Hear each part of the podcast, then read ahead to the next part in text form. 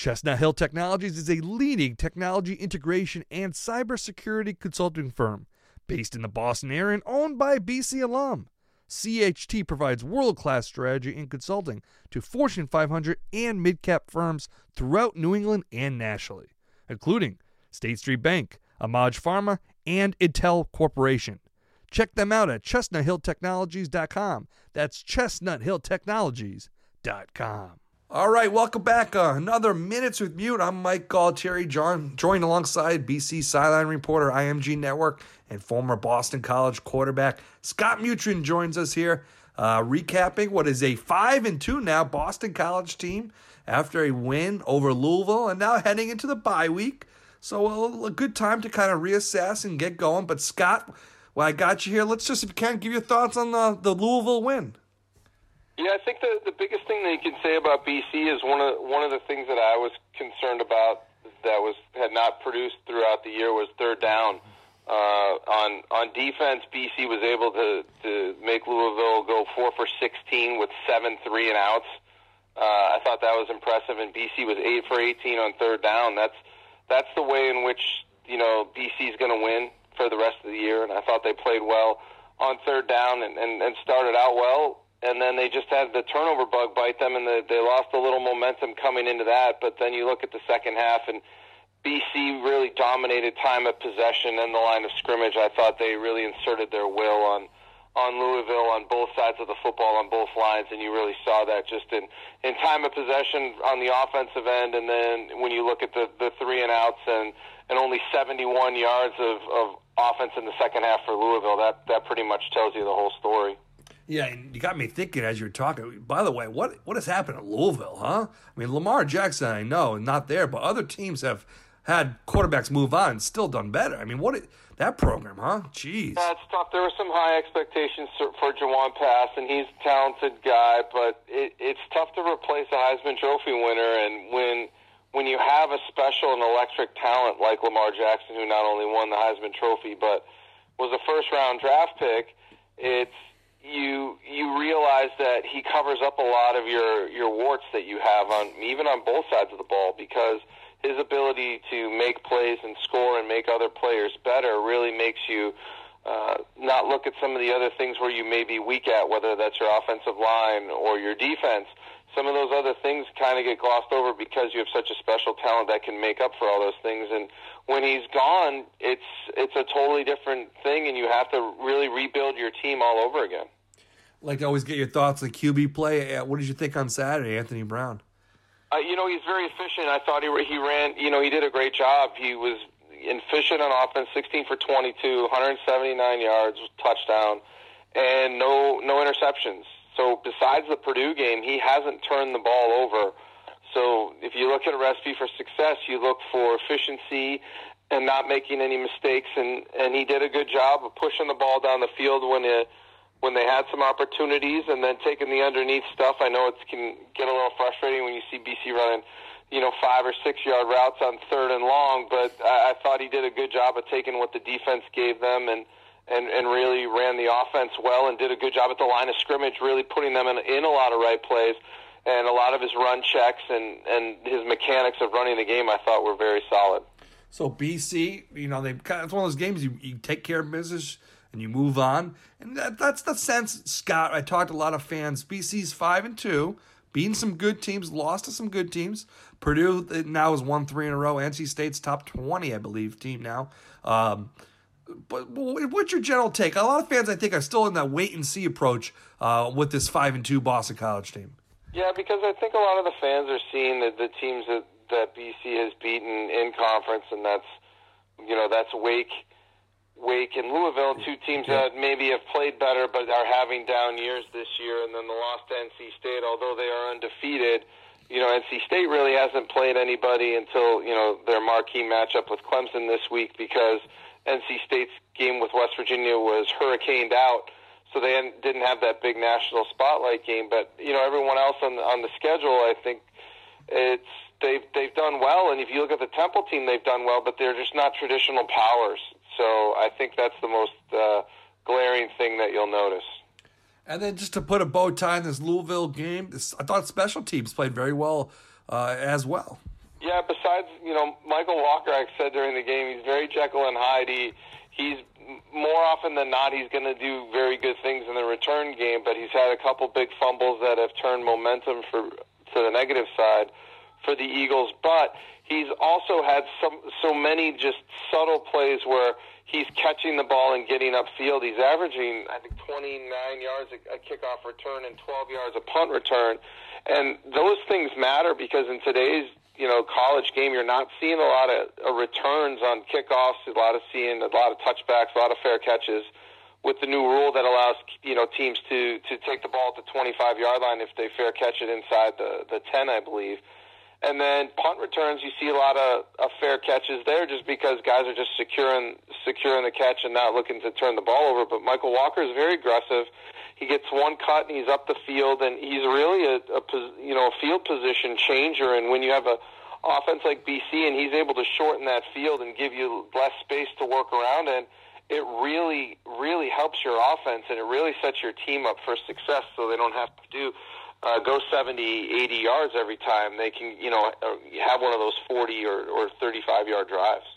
So, as we mentioned earlier, BC 5-2 going into the bye week. We kind of glanced over this last week as well, Scott, but what's the team doing? Tell the fans what's going on this week if you're part of the BC football program during a bye week.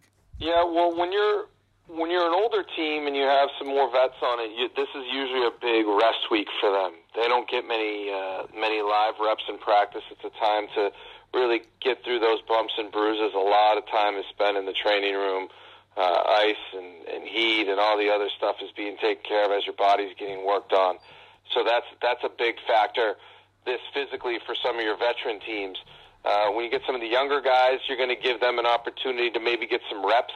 I think one of the things you'll notice coming out of this is some younger kids that have had a chance to mature and get used to being in college, whether they're freshmen or redshirt freshmen, maybe guys that haven't had a ton of reps, they get an opportunity to kind of show the coaches what they've learned and what they've got going on this year. And you usually inevitably see 1 to 2 guys that end up making an impact during this bye week that end up playing the rest of the year and doing good things because the coaches notice them during this bye week when a lot of the other regular guys are resting.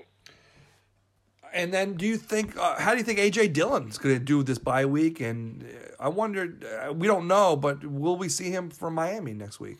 I mean, my guess is that you should see A.J. I mean, you're talking it's going to be almost, you know, 3.5, 4 weeks because he was already probably treating that ankle when he hurt it against Temple. So then you go 2 more weeks and then the bye week. So you've got some extended recuperation and whatever that may be. If it's a sprain of some sort, that tends to be 4 weeks, kind of tends to be that bogey that a lot of people have for that. That's me speculating, but I mean, it does nothing but help him.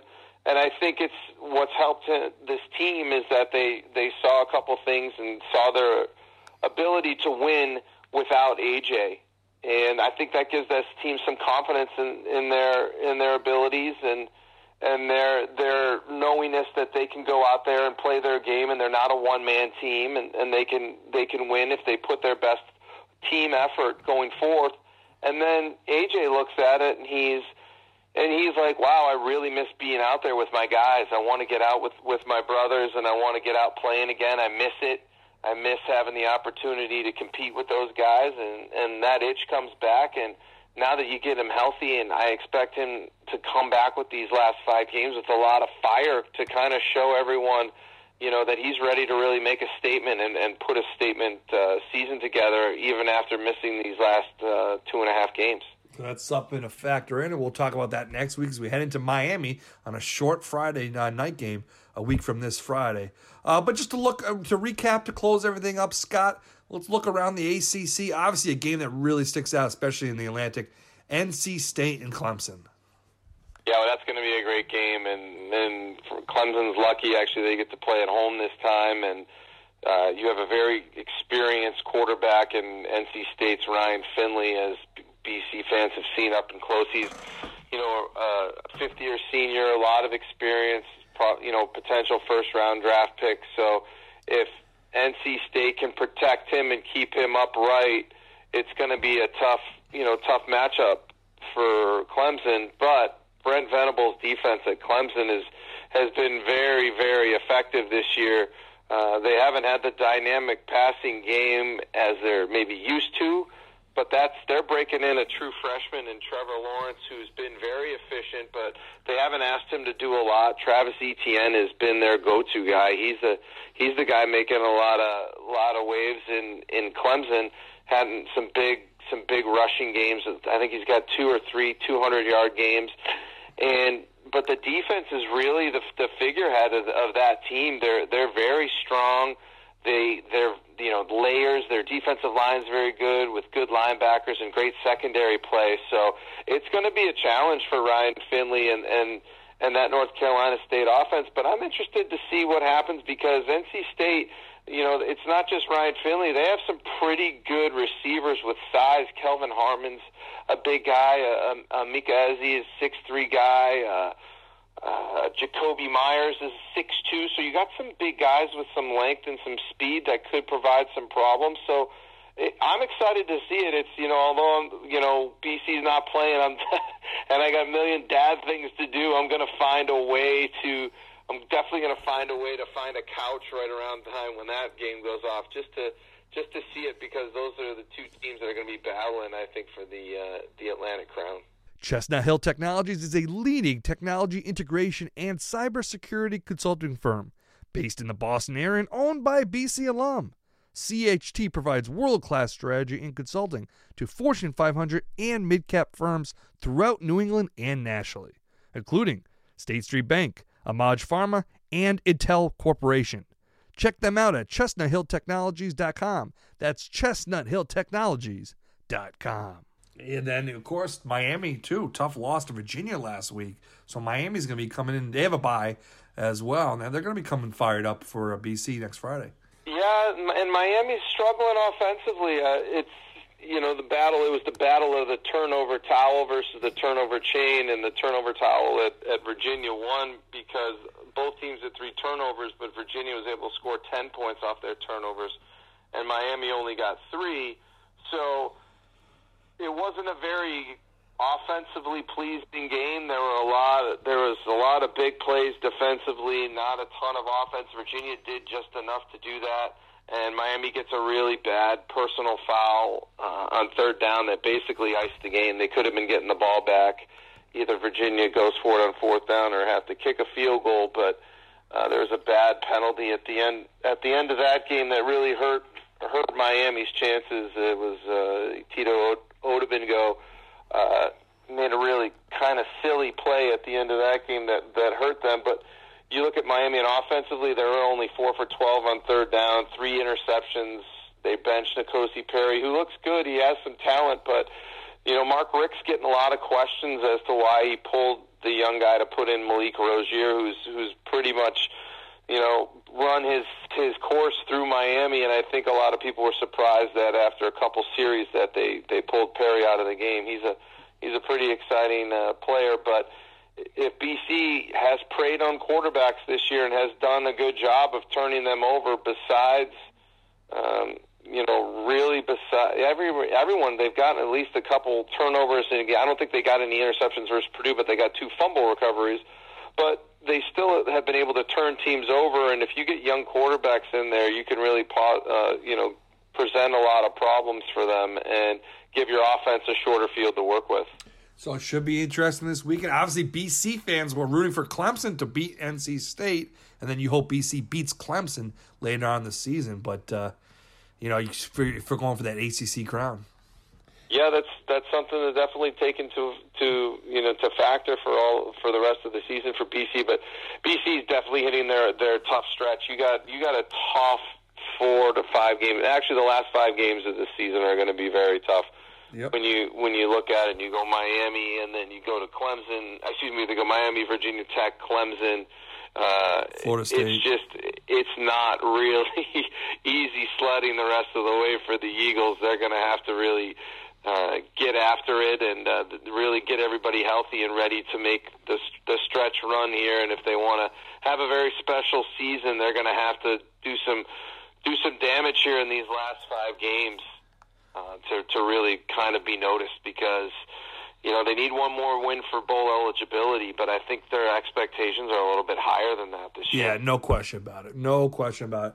Well, hey, Scott, thanks so much for joining us. And last question, you referenced it a little bit, but give us the play-by-play of your bye week, your Saturday bye week. What's going on now? What are you going to be doing during your day? Catch up on house stuff that has been summarily neglected for the last month and a half that I have to clean up, but mostly I'm going to be spending time in the hockey rinks in Hingham watching my two older sons play some hockey. They have about, I think, 5 or 6 games this weekend that I will be spending time watching them play, and then going some other places with my other two. So it's definitely a good time to catch up on some dad work with the family and get to spend some time with them. But I am definitely going to find a way to sneak out and at least watch this NC State game, the NC State Clemson game, because in essence it's technically work and I'm studying. So I got that excuse in my back pocket and I'll use it as best I can. There you go. All right. Good luck with that. Good luck with that. Well, you enjoy your bye week too, Mike. All right, Scott, thanks for joining us. My pleasure.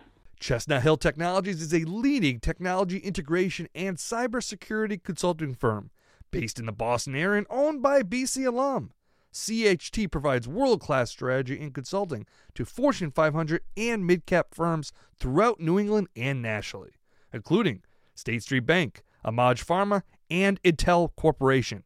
Check them out at chestnuthilltechnologies.com. That's chestnuthilltechnologies.com.